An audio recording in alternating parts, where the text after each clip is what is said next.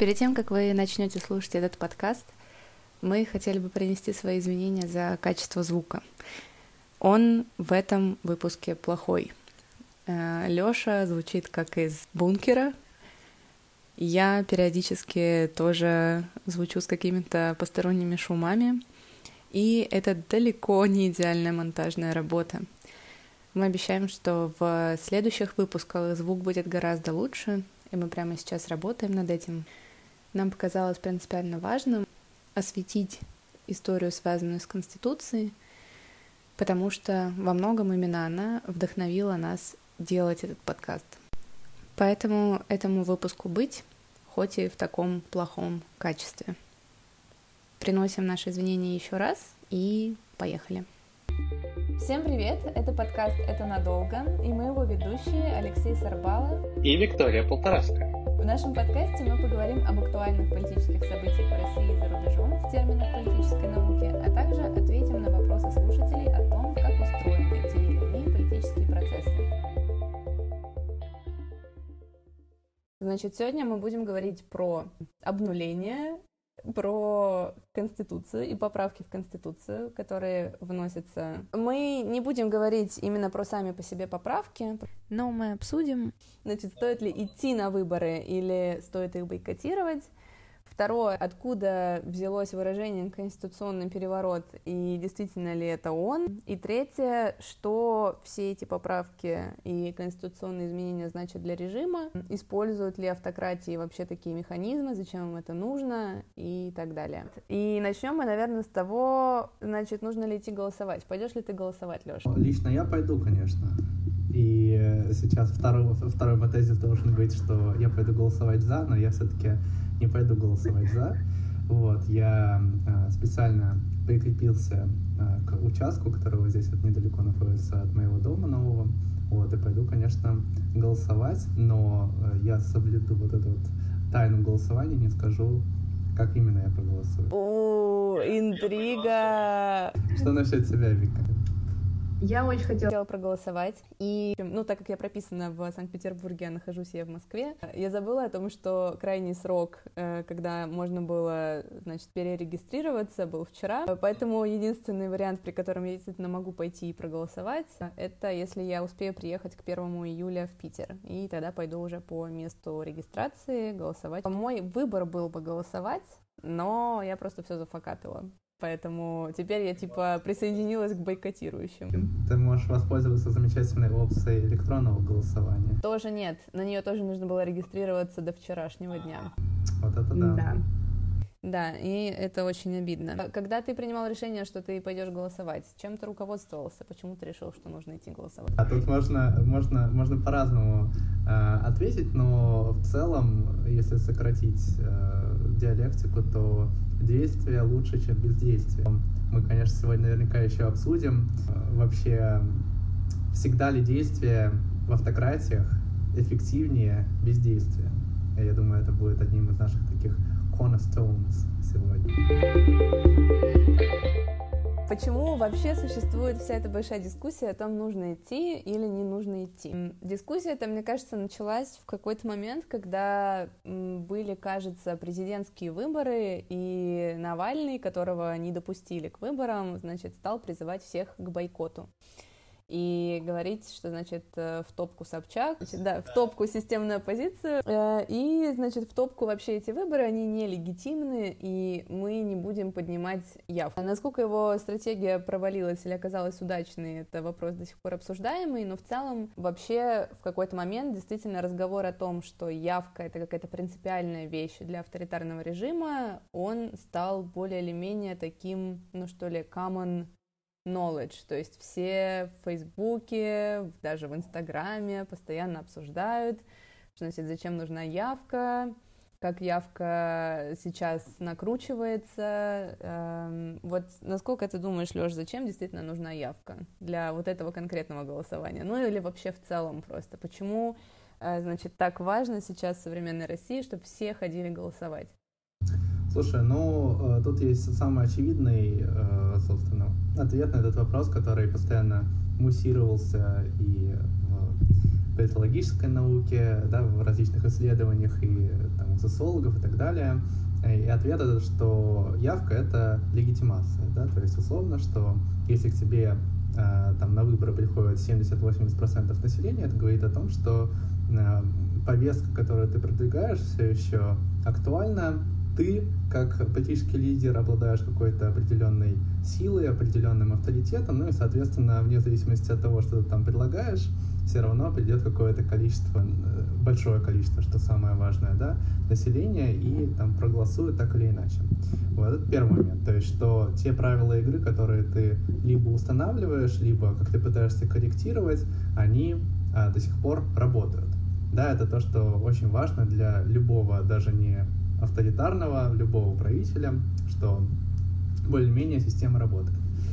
А второй момент, но это уже если углубляться в наш сегодняшний кейс, да, и уже как-то посмотреть на это с перспективы России, которая они очень слабится своей демократией, своими хорошо функционирующими институтами, то, что высокая явка — это э, очень э, большое поле для манипуляций с голосами и с итоговым результатом, да, то есть условно здесь можно такую зависимость, ну это одна из версий, да, мы, наверное, тоже обсудим вторую версию, но вот очень многие исследователи, многие аналитики говорят о том, что, в принципе, если у тебя большая явка, то ты можешь с ней поработать таким образом, чтобы наибольший процент тех голосов, да, которые ты получил, были за решение, которое тебе импонирует как авторитарному лидеру и не совсем авторитарному.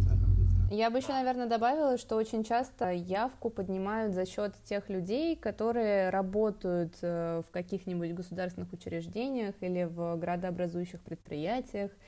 И, собственно, в этом случае явка нередко сильно скоррелирована с результатами, которые получает правящая партия или президент, или в данном случае, вероятно, поправки Конституции.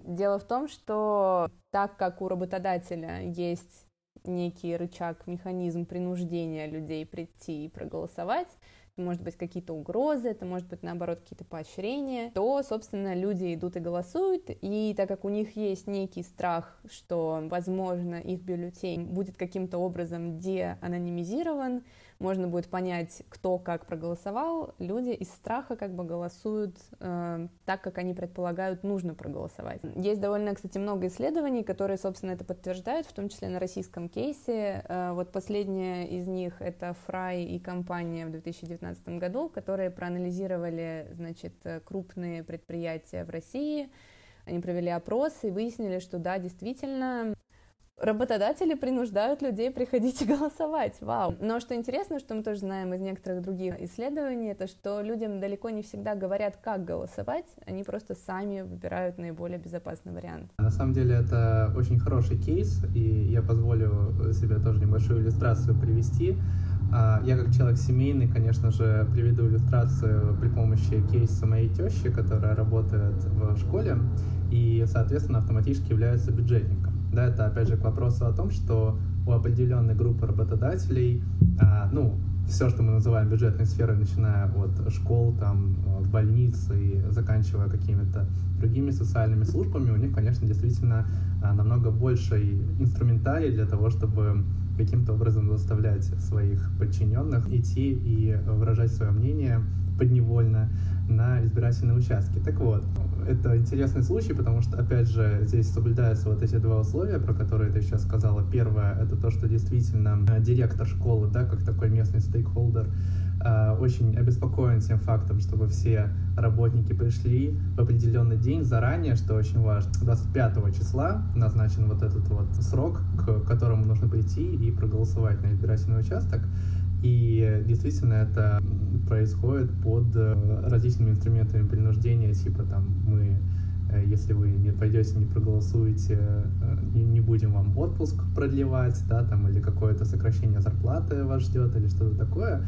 Вот, то есть, так или иначе, если ты находишься в рамках этого заведения, и если действительно у тебя есть ну, скажем так, очень ограниченное количество мест, куда ты можешь пойти в случае чего, да, в, в поисках работы, действительно, у тебя какого-то выбора не остается. Но что очень важно, действительно, то, что никому, в принципе, не интересно, как ты проголосуешь. Вот раньше, если мы возьмем кейсы, там, например, 2011 года или еще даже раньше, более ранних выборах, да, 2007 года, 2008 года, а, были определенные механизмы, которые заставляли не только пройти и проголосовать, но и как-то валидировать, да, доказать тот факт, что ты проголосовал правильно, да, в кавычках.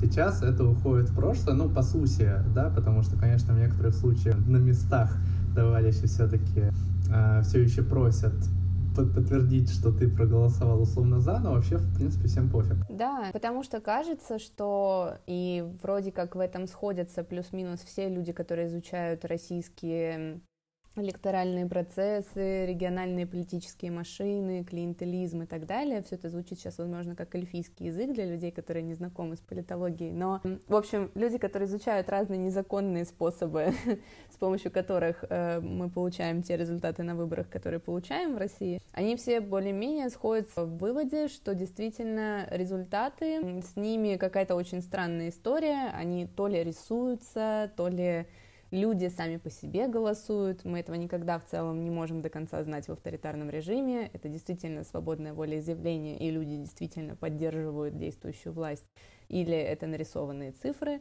Но что очень важно, да, что накручивается явка, и действительно показатели лояльности, допустим, регионального губернатора, прежде всего замеряется через то, э, насколько много людей пришло на выборы, и дальше уже из этого процента, конечно, большинство должно быть за Путина и ядро или это поправки в Конституцию, но главное, что их должно быть много. И в целом те люди, которые сейчас говорят, что, возможно, идти на выборы — это не лучшая идея, и нужно их бойкотировать, имеют довольно, в общем, понятную логику, потому что, допустим, если действительно людей, которые даже там проголосуют против Конституции, много, и, предположим, явка будет там 60% или там 70%, это прям было бы вообще идеально.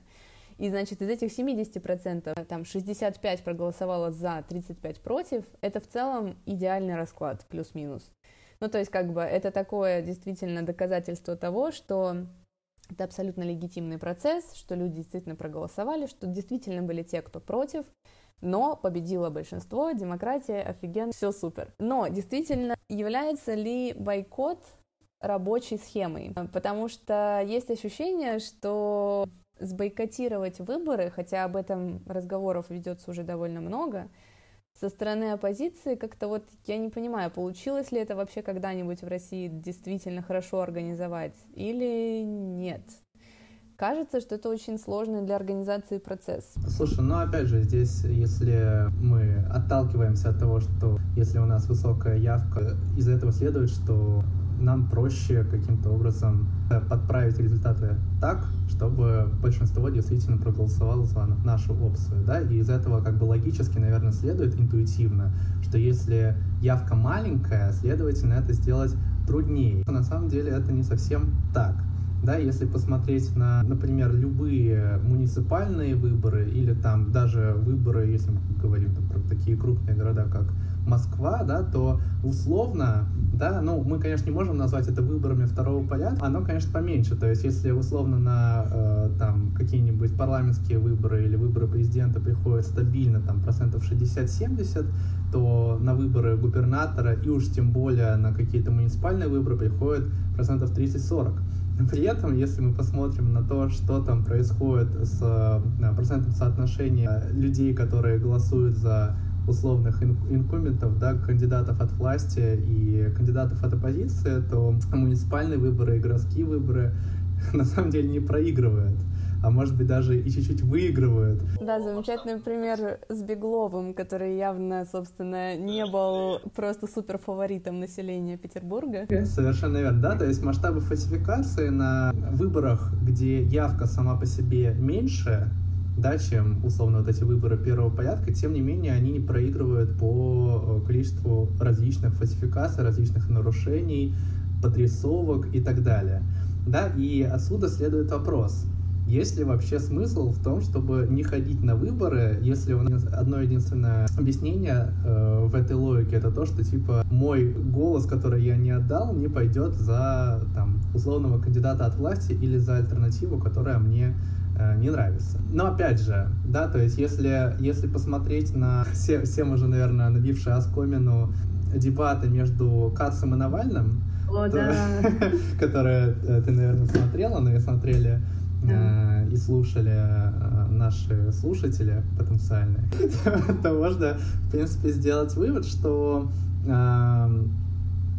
вот эта проблематика, она по какой-то причине, как Кацам, так на самом деле и Навальным, как-то очень аккуратно обходилась. Да, ну как бы, как бы они это затрагивали, но как-то не очень, да, то есть на самом деле все, все там было вокруг того, что вот, мол, э, вот эти вот, э, сколько там, очень небольшое количество, типа 7 случаев в истории, когда бойкот выборов приводил к краху автократии, но на самом деле нет, а на самом деле да, и так далее. Вот, но мне кажется, что здесь нужно, конечно, э, как бы немножко, немножко копнуть в сторону рационализма поведения, да, то есть, э, и, наверное, как бы мы, опять же, к этому сейчас и перейдем, да, что а мне кажется, стоит подумать не о том, то есть не, не строить какие-то такие э, воздушные конструкции по поводу того, что там думает автократ и как там работает система, а подумать о том, что выгодно для нас, как для избирателей. Вот, и это вопрос как раз тебе, я как бы, видишь, аккуратно тоже его обошел, как Касса Навальный. Как ты думаешь, стоит ли вообще бойкотировать выборы? Мне кажется, что нет. Мне кажется, что вообще идея бойкота, честно говоря, несмотря на то, что в ее логике лежит действительно отличное обоснование, я его очень хорошо понимаю, и оно полностью соответствует реалиям современного авторитарного режима, который есть в России. И эта история связана, значит, да, про как бы сбивание вот этой легитимации, про снижение явки, э, и, как ты верно сказал, там есть еще история про фальсификации, хотя она очень двоякая, да, потому что с другой стороны, допустим, если ты приходишь все-таки на выборы, шансов, что ты, допустим, там увидишь, как кто-то вбрасывает стопку бюллетеней, она, как, этот шанс выше, чем если ты остался сидеть дома, значит, и не смог э, это пронаблюдать. Но что касаемо просто бойкота как идеи, мне кажется, что критика у этой стратегии, она гораздо более весомая, чем количество плюсов, которые у нее есть. И основная критика связана с тем, что бойкот очень сложно организовать должным образом. Для того, чтобы действительно высушить явку и не дать прийти большому, существенному количеству людей на выборы, надо очень сильно вложиться. А в ситуации, когда административный ресурс, э, значит, и вообще просто вот вся политическая машина, которая сейчас есть в России, настроена на то, чтобы притащить людей голосовать, идея, значит, что нет, ребята, не надо, ну, может, она подействует, там, типа, дай бог, на 100 тысяч человек Фейсбука, и то не точно, да, Э, то есть в итоге, на самом деле, кто не придет-то? Не придут э, люди, хорошо знакомые с этой риторикой, ну, кроме тех, кто просто как бы забьет э, и решит, ладно, в топку, я не хочу этом участвовать, кто вот может осознанно поучаствовать в бойкоте из протестного электората. Собственно, люди, которые потенциально могли бы быть этим самым протестным электоратом, которые могли бы, во-первых, просигнализировать, что им что-то не нравится в текущей политической системе, во-вторых, люди, которые э, также что-то понимают про политический процесс, и поэтому, опять же, они могли бы, там, допустим, прийти на этот самый участок физически, пронаблюдать, как это все организовано, эм, возможно, приложить некоторые усилия, увидеть, как это организовано, там, вот в случае с московскими выборами, да, что можно зарегистрироваться на МОСРУ под поддельным паспортом, никто это никаким образом не проверяет, нету вообще никакой системы фильтрации, ну, то есть, как бы, просто поучаствовав в этом процессе, можно сформировать какое-то более четкое мнение о том, как именно эти выборы прошли, насколько они были честными или нет. И так как мне кажется, что сейчас ресурса для вот этого протестного бойкотирования у оппозиции нету, да, она не смогла действительно сформулировать такую четкую повестку, сделать существенный вклад в то, чтобы снизить явку, просто точно не получится. Еще хочу привести один пример с пересушенной явкой. Мне кажется, что в России только на, моем, на моей памяти один раз получилось организовать пересушенную явку, и делала это не страна оппозиции, а страна власти как раз-таки.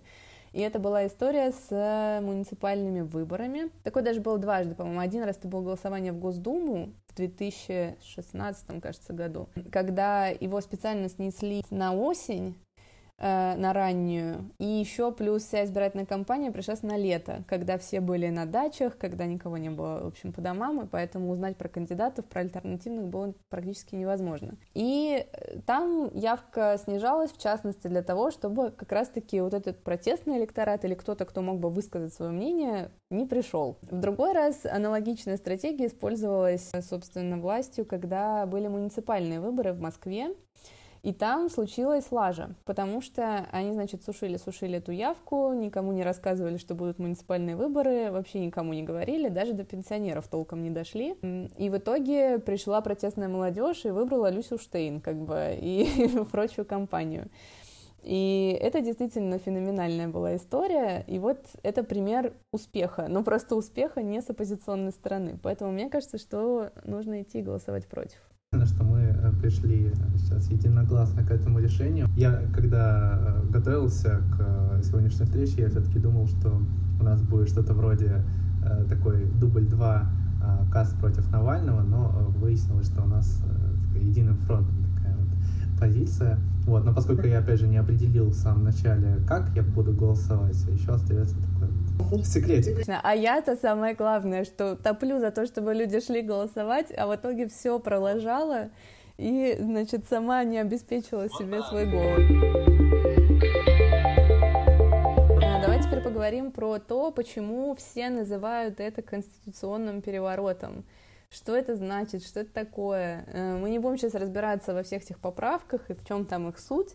В целом это всем и так понятно, ничего хорошего там нет. Давай попробуем понять, значит, что это такое за конституционный переворот, что ты про это слышал когда-нибудь, знаешь? Слушай, ну это очень хороший вопрос, потому что, ну, как минимум, есть э, две таких диаметрально противоположных позиции, которые можно э, обозначить следующим образом. Первая позиция, да, ее можно назвать изменение Конституции ad hoc, да, то есть как бы так, привязано к контексту. Второе изменение Конституции как цель. И, собственно, разница между этими двумя заключается в том, что в первом случае у нас происходит то, что сейчас происходит в России, но, опять же, на мой взгляд, да, то есть по какой-то причине внезапно для людей во власти оказывается, что текущие правила игры начинают работать против них. Да, то есть, что по каким-то причинам, экзогенным, эндогенным, да, в результате каких-то шоков, в результате каких-то структурных изменений, те э, правила, по которым работала система на протяжении последних 20 лет, начинают быть неэффективны. И в связи с этим их надо менять. И самый простой, конечно, способ это взять и как-то перекрыть Конституцию. Но что очень важно, это то, что первоначально этой цели не ставилось, да, то есть в 2000 году, когда Путин приходил условно к власти, у него не было вот этой идеи, что типа, окей, сейчас я возьму и прям перепишу Конституцию 93 -го года, потому что э, из-за нее мы пляшем под дудку дяди Сэма, как я недавно прочитал в одном замечательном э, посте в Фейсбуке, да, то есть э, сейчас мы будем строить настоящее русское государство, и Россия отвечает только за Россию. А вторая история, это когда приходит новая персоналия во власть, да, приходит новый условный автократ, как Уго Чавес, например, в Венесуэле, и у него уже первоначально существует идея, что та конституция, тот основной закон, все правила игры, по которым живет страна, они ему не подходят. Соответственно, необходимо их адаптировать под себя сразу же, да? И, собственно, это то, что мы видели в Венесуэле, вот как только пришел Чавес под вот это вот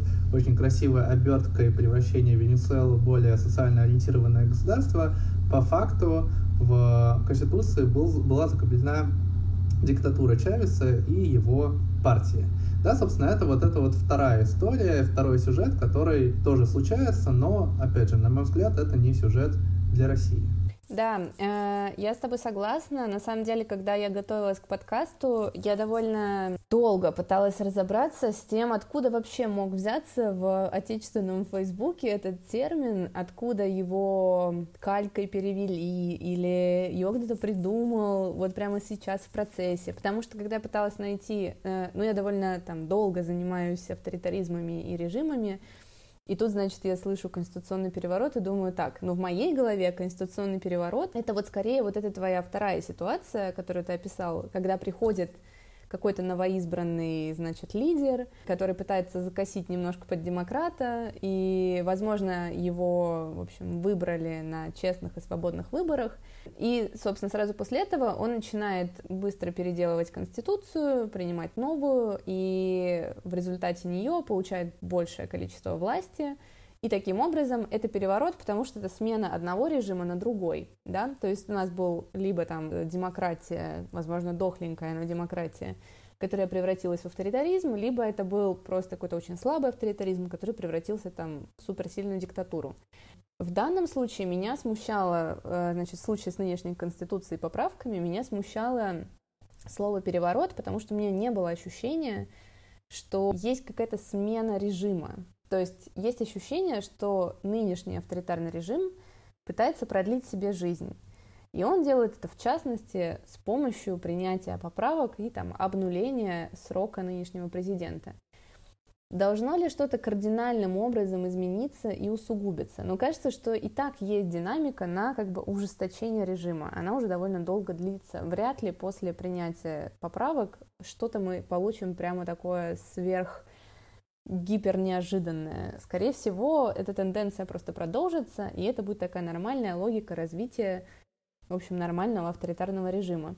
И вот когда я покопалась, э, если вообще такое в англоязычной литературе выражение как constitutional coup, я не смогла ничего толком найти. Но я нашла, что есть executive coups, да, это вот, вот эта история, про которую ты рассказывал, это Чавес, и еще часто сюда же приплетается целом все люди, которые занимаются режимами, об этом много писали, но вот в частности многие сейчас ссылаются на такую американскую политологиню э, Нэнси Бермео, я надеюсь, что я правильно произношу ее фамилию. В общем, она в 2016 году написала э, статью, которая называется «On Democratic Backsliding», и там она рассказала о том, что, в частности, э, количество вот этих executive coups, оно снижается со временем.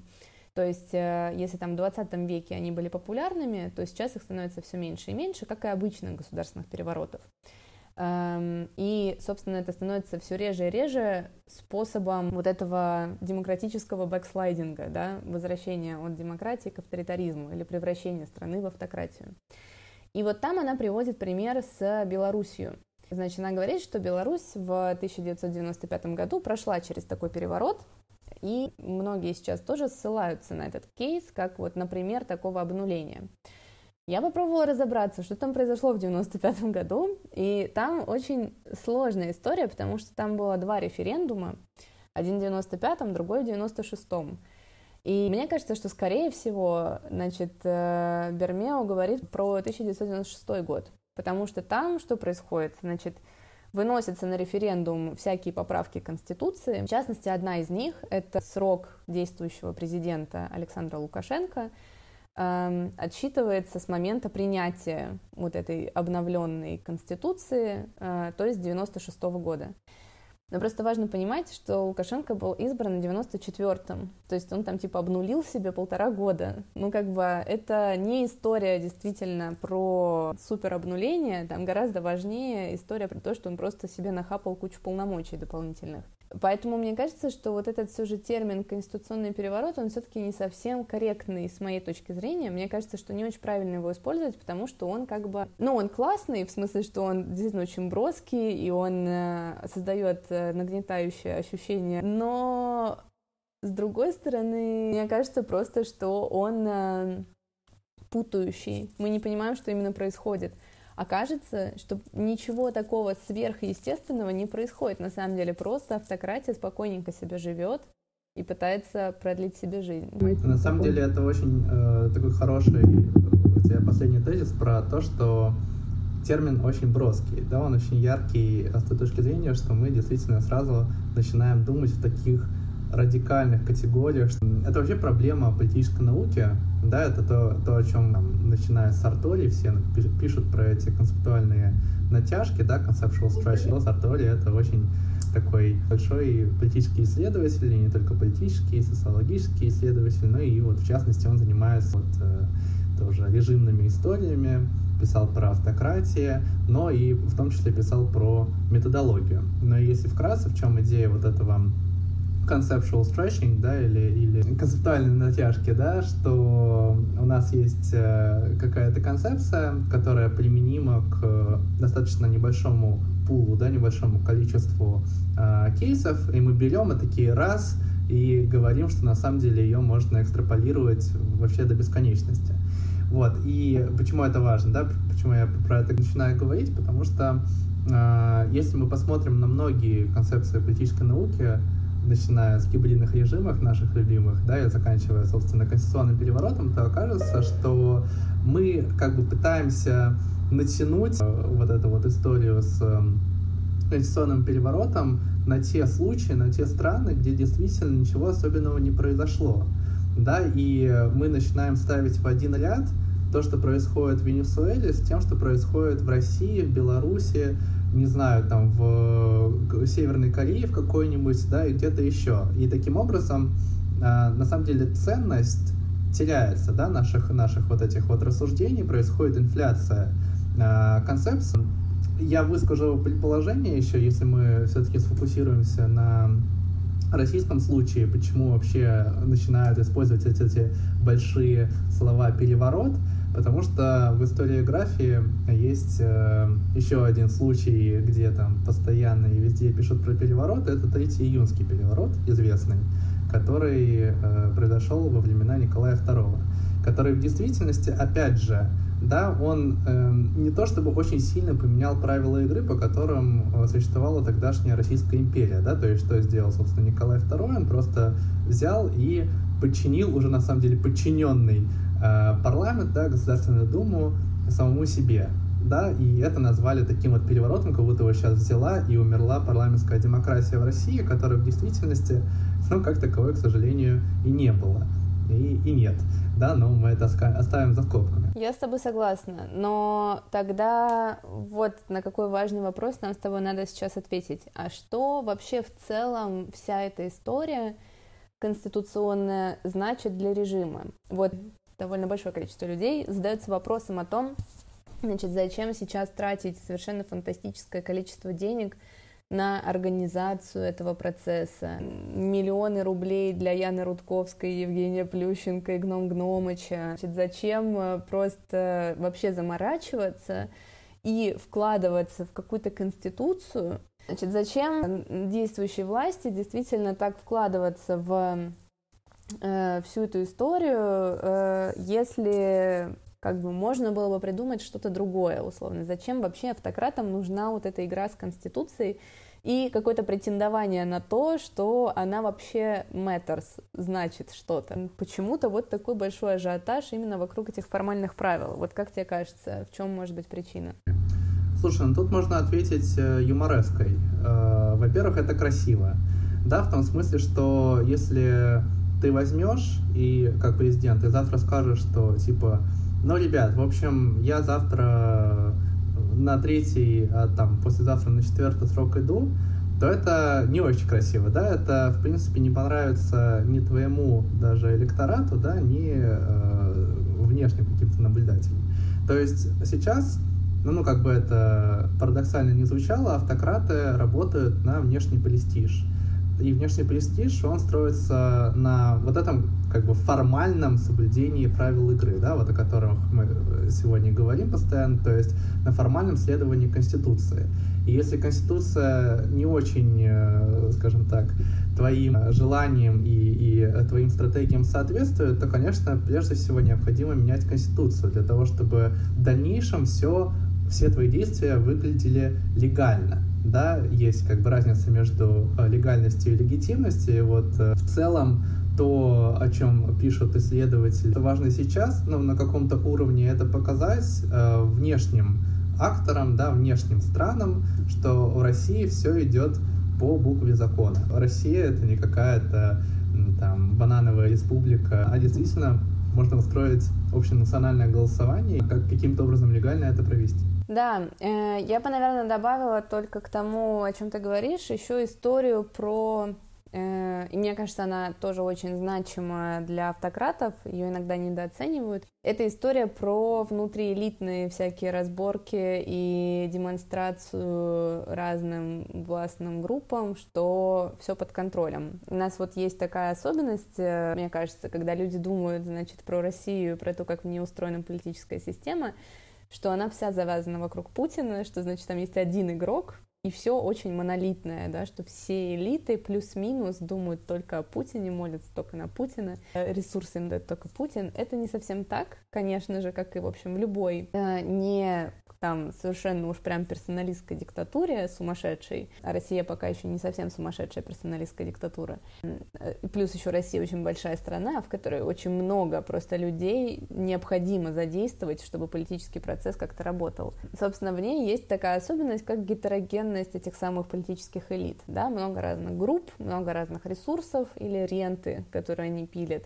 И, в общем, формируются такие как бы кружки, там, типа условная какая-то тусовка вокруг силовиков, условная тусовка вокруг тех, у кого есть доступ к нефти, условная тусовка тех, значит, кто является губерами и так далее. И, конечно же, очень часто история для авторитарных режимов очень большой очень большую опасность, собственно, несут вот эти внутриэлитные раздраи для автократа. Если он, э, значит, начинает в какой-то момент демонстрировать э, слабость, непопулярность и так далее, у него есть опасность быть сброшенным кем-то изнутри элиты. Так как, в общем, в России элита гетерогенная, и в ней наверняка есть сильные игроки, мы даже можем предположить, кто это, то в том числе вот эта история про конституцию, легитимацию, явку и так далее, это еще история про то, что все под контролем, люди действительно, э, значит, любят, доверяют и так далее, люди хотят, чтобы, значит, Путин обнулился и продолжил свою жизнь, и это демонстрация, собственно, всем вот этим самым элитам, что как бы сорян, если вы со мной что-то сделаете, или если вдруг у вас есть такие интенции в голове, а возможно там уже началось какое-то шевеление и бурление, последний срок, там что-то должно дальше происходить, наверное, будет какой-то преемник, а преемник это всегда окно возможностей для того, чтобы, значит, сделать какую-то элитную перестановку. Вот, как бы, да, это такое охлаждение для всех этих, значит, элитных групп, что типа не рыпайтесь, это во-первых. А во-вторых, это еще история про то, что повышается уровень неопределенности правил игры, потому что, собственно, если раньше, года четыре назад, можно было плюс-минус предположить, что будет дальше, да, что Путин в какой-то момент податься на второй срок, потом второй срок закончится, потом, возможно, будет речь про какого-то преемника, можно было уже планировать какие-то стратегии, договариваться, да, э, обмениваться ресурсами, рентами и так далее. Возможно, действительно готовить какого-то нового человека на смену действующему президенту. Теперь же в ситуации, когда он просто, значит, э, с нифига себе выходит и говорит, так, ну, значит, я распускаю правительство, а еще у нас будут поправочки, а еще, значит, э, как вам насчет, там, Валентина Терешкова думает по поводу моего обнуления, ну, как бы вот когда случается подряд вот какая-то такая совершенно околесица, элиты в растерянности не понимают, что происходит, и не понимают, как в такой в ситуации такой высокой неопределенности договариваться между собой, строить какие-то коалиции и там потенциально сбрасывать действующего диктатора. Такое, в общем, по всей видимости, не грозит нам в случае, если поправки будут приняты. Мне кажется, что наш, наш с тобой подкаст закроют после первого выпуска.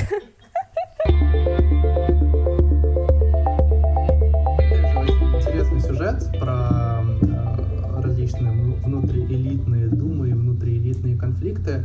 А, потому что есть полярная точка зрения, которая говорит о том, что, в принципе, то, что сейчас делает Путин, это не очень умный шаг, потому что в действительности, а, ну, условно, после 2024 года он мог как бы спокойно уйти, вот, и, и, и, и все, как бы, и, и все нормально, и кому-то передать э, свой, свой наработанный капитал и свои ресурсы, но после того, как элиты получили вот этот сигнал, что до 2036 года точно ничего не будет меняться, это внутриэлитное, ну, скажем условно, э, неудовлетворение, оно будет только расти. Для многих секторов этих элит а Путин это уже какая-то не харизматическая фигура, это какой-то атовизм, да, и их отношение к нему можно сформировать как э, таким вот единым лозунгом «надоел», да, потому что когда правила игры ригидные, когда они не меняются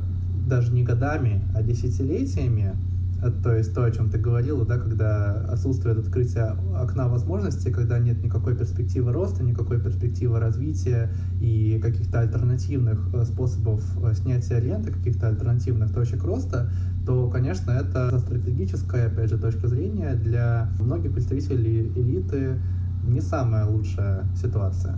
Вот, то есть, как бы здесь вот сталкиваются вот эти два начала, что, с одной стороны, стабильность для некоторых э, представителей элит. Это хорошо, да, потому что можно дальше как бы свой капитал охранять и, и возможно, его как-то приумножать, и никакой внешний или внутренний шок, э, который может быть связан с приходом э, новой личности э, во власти, нового президента, э, не произойдет, а с другой стороны, да, мы можем выделить вот этих вот условных реформаторов или условных таких вот не ретроградов, да, по крайней мере, э, среди э, политических и экономических элит, для которых э, вот эта вот история с обнулением, она в действительности оказалась ударом. Да, ты прав.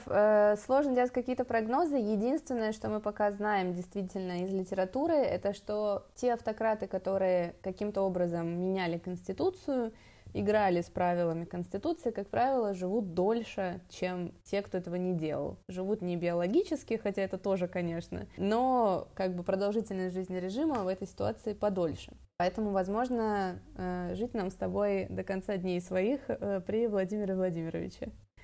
А, ну или про, при Викторе Ормане, то есть как бы в зависимости от того, где он будет находиться, да?